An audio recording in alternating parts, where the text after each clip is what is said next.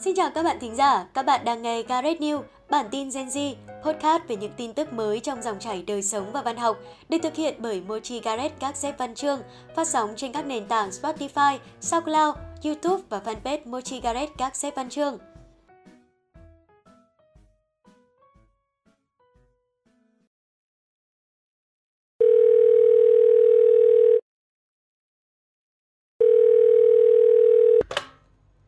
Xin chào, tổng đài các sếp văn chương tại Bình Dương xin phép được kết nối với MC Hà Trang tại Quảng Trị.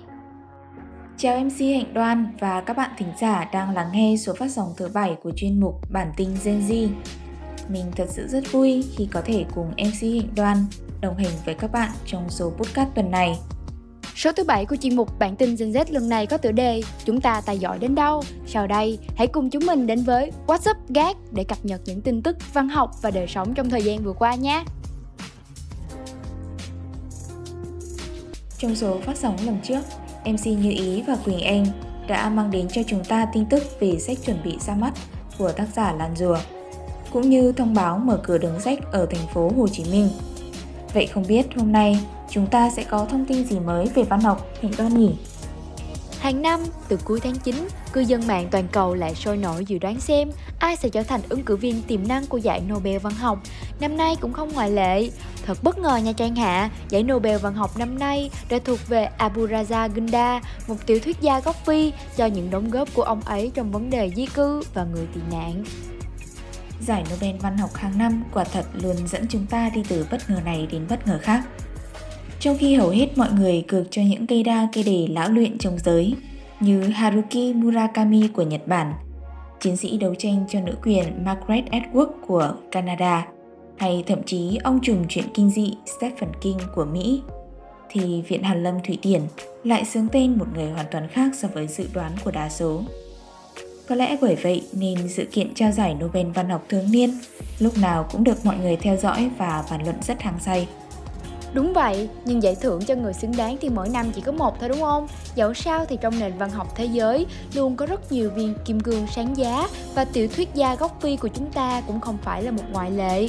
Toàn bộ sự nghiệp của ông ấy đã cống hiến trọn vẹn để đấu tranh cho những quyền căn bản nhất của người tị nạn và tiếng nói của ông trong văn học đã góp phần cảnh tỉnh chúng ta về nạn di cư, một trong những vấn đề đang hết sức nóng bỏng hiện nay. Theo công bố của Viện Hàn Lâm Thụy Điển, thì văn chương của ông đã đào sâu tận cùng và phân tích một cách thẳng thắn và thấm thía những hệ quả của chế độ thực dân và những thân phận người tị nạn bị kẹt hãm trong vực thẳm giữa các nền văn hóa và các lục địa. Viện còn nhấn mạnh thêm, Tác phẩm của ông rời xa những kiểu diễn đạt nhạt nhẽo tầm thương và mở cho chúng ta nhìn thấy một đồng phi khác biệt về văn hóa, khu vực ít được biết đến hay biết đến sai lầm tại nhiều nơi trên thế giới. Theo mình thì nếu không được trải nghiệm cuộc sống đó, ông ấy không thể nào viết được từ văn chương tỏ rõ một lý tưởng đấu tranh vì hạnh phúc con người một cách mạnh mẽ như thế. Chính những năm tháng thiếu thời sống trên một hòn đảo tại Tanzania với nguy cơ khủng bố thường trực hay quãng thời gian tị nạn ở nước Anh đã trở thành chất liệu quý giá giúp Kerna viết nên những tác phẩm tuyệt vời và đậm chất phóng sự như thế. Có thể lấy ví dụ chính là tiểu thuyết Thiên Đường đã đưa tên tuổi của ông đến gần hơn với công chúng. Mà nhắc đến giải thưởng, thật vui mừng khi giải Dayton vì hòa bình năm 2021 đã vinh danh nữ nhà văn gốc Việt Nguyễn Phan Quế Mai ở hạng mục tác phẩm hư cấu. Tiểu thuyết The Mountain Sing, tạm dịch những ngọn núi ngân vang của bà đã vượt qua các tác phẩm của nhà văn từng thắng giải Pulitzer và Booker năm 2021 và trong vòng chung khảo để xuất sắc về nhi. Tác giả Quế Mai còn chia sẻ, nhiều năm, văn học quốc tế luôn vắng bóng các tác phẩm văn học Việt Nam, đặt bối cảnh ở Việt Nam, đặt con người và câu chuyện của người Việt trong nước làm trọng tâm. Khi quyết định sáng tác trực tiếp bằng tiếng Anh, tôi muốn góp tiếng nói của người Việt vào diễn đàn văn học thế giới. Và bà ấy đã làm được điều đó. Hạnh đoan à, tớ nghĩ là chúng ta vẫn còn tin mừng cho nền văn học Việt Nam trên trường quốc tế. Theo tớ được biết, giải thưởng văn học ASEAN đã được trao cho hai tác giả, đó là nhà thơ Trần Quang Đạo và nhà văn Võ Khắc Khiêm. Năm 2021 quả là một năm bội thu cho nền văn học nước nhà, Hà Trang nhỉ? Đúng vậy, đây là sự công nhận xứng đáng dành cho cố gắng của những nhà văn, nhà thơ Việt Nam trong suốt thời gian vừa qua. Và thông tin trên cũng đã kết lại chuyên mục tin tức văn học của WhatsApp Gap Giờ thì chúng ta hãy cùng nhau chuyển sang mục tin tức đời sống nào.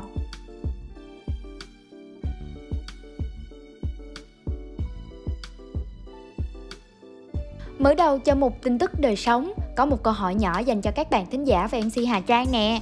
Không biết mọi người có tham dự Halloween vào cuối tháng 10 vừa qua không nhờ? Có chứ, tuy lễ hội hóa trang chỉ mới phổ biến ở nước ta trong khoảng thời gian vài năm gần đây, nhưng nó lại được mọi người hưởng ứng rất nhiệt liệt. Đơn cử là tại ngôi trường mình đang theo học, cũng có kha khá sự kiện xoay quanh chủ đề Halloween. Có thể kể ra một vài hoạt động thú vị của các câu lạc bộ được tổ chức như vẽ mặt này, tổ chức trò chơi tìm kiếm, bói bài tarot hay diễu hành hóa trang. Đúng vậy, trường mình cũng mở bán những gian hàng bánh kẹo, đồ chơi đa dạng trong dịp lễ Halloween. Cuộc sống cũng dần ổn định trở lại và chúng ta đang tiến gần hơn với trạng thái bình thường mới trong mùa dịch rồi nè. Ừ đúng rồi, sau một quãng thời gian phải học online khá dài, thì cuối cùng mình cũng có thể gặp mặt trực tiếp bạn bè và thầy cô, được tham gia các hoạt động cộng đồng và tạm rời xa màn hình máy vi tính. Trong những tháng giãn cách vừa rồi, mặc dù có nhiều khó khăn xảy đến, nhưng chúng ta lại có thêm nhiều thời gian dành cho gia đình, thêm thời gian để tìm hiểu bản thân, khám phá và học tập được nhiều điều mới mà có lẽ trước đó mình chưa học được. Đối với cá nhân mình, khi được quay trở lại với việc học ở trên lớp, với các hoạt động ngoại khóa và các câu lạc bộ của trường, mình cảm thấy rất vui. Mình thấy càng thêm trân trọng những mối quan hệ và thấu hiểu ý nghĩa của sự kết nối giữa người với người hơn. Cảm ơn những chia sẻ rất chân thành của Hà Trang nhé. Còn bây giờ, chúng mình xin phép được chuyển đến phần tiếp theo, Gag Talk.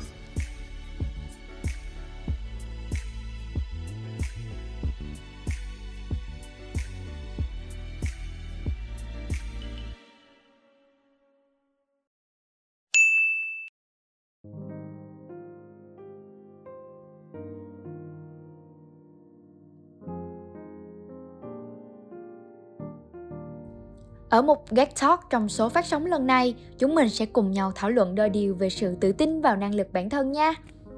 Trước đó trong WhatsApp Gag, cụ thể là ở mục tin tức văn học, chúng ta đã được biết đến rất nhiều tác giả với những giải thưởng danh giá mà họ đã đạt được như giải Nobel văn học, Pulitzer, Booker và cả giải thưởng hòa bình văn học nữa. Cũng là một người làm việc nhiều với cây bút, mình cảm thấy ngưỡng mộ vô cùng những cống hiến to lớn của họ trong lĩnh vực văn chương. Đồng thời mình cũng cảm thấy những gì mình làm được vẫn còn quá nhỏ nhoi. Hà Trang nè, nghe những lời này á, mình lại nhớ đến một khoảng thời gian mình vô cùng tự ti trong quá khứ. Đó là lúc mà tự dưng mình muốn trở thành một người giỏi giang á, xong rồi có được những thành tựu, những giải thưởng danh giá của người đó và được mọi người đều công nhận và ngợi khen mình. Đó là lúc mà mình cảm thấy bản thân không có gì tốt hết xong rồi hình như mình còn đang thiếu cái gì đó nữa.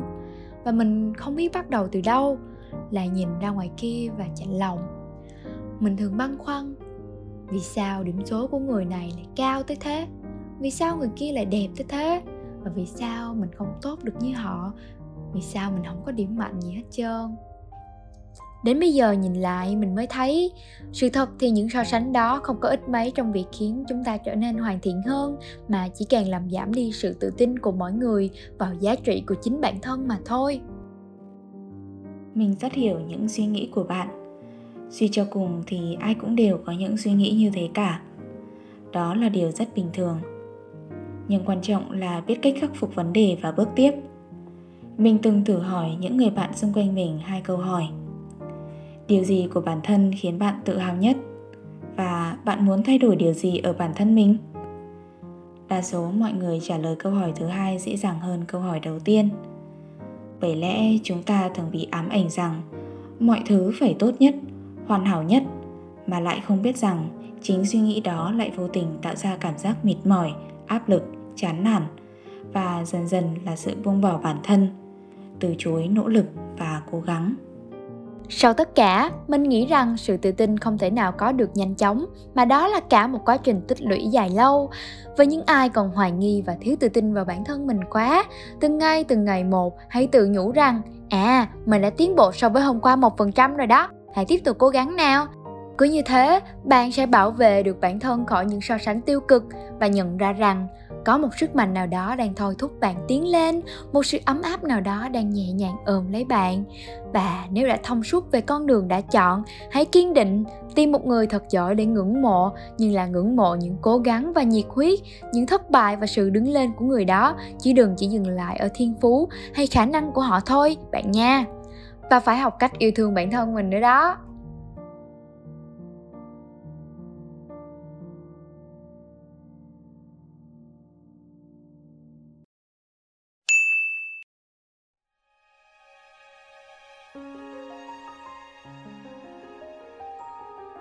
Chuyên mục Các Talk đã khép lại bản tin Gen Z số thứ 7.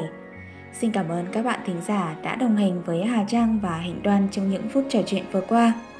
Mọi ý kiến đóng góp xin gửi về fanpage Mochi Garret gác xếp văn chương hoặc qua hòm thư điện tử mochigarret.gmail.com Các bạn đừng quên khung giờ phát sóng hàng tuần của GAG trên các nền tảng Spotify, SoundCloud, fanpage Mochi Garret nhé.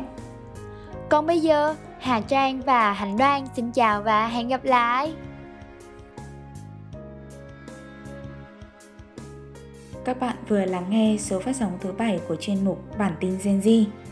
Thực hiện nội dung Hoàng Hà, Cẩm Ly, MC Hà Trang, Hạnh Đoan, Kỹ thuật dựng Khánh Phương.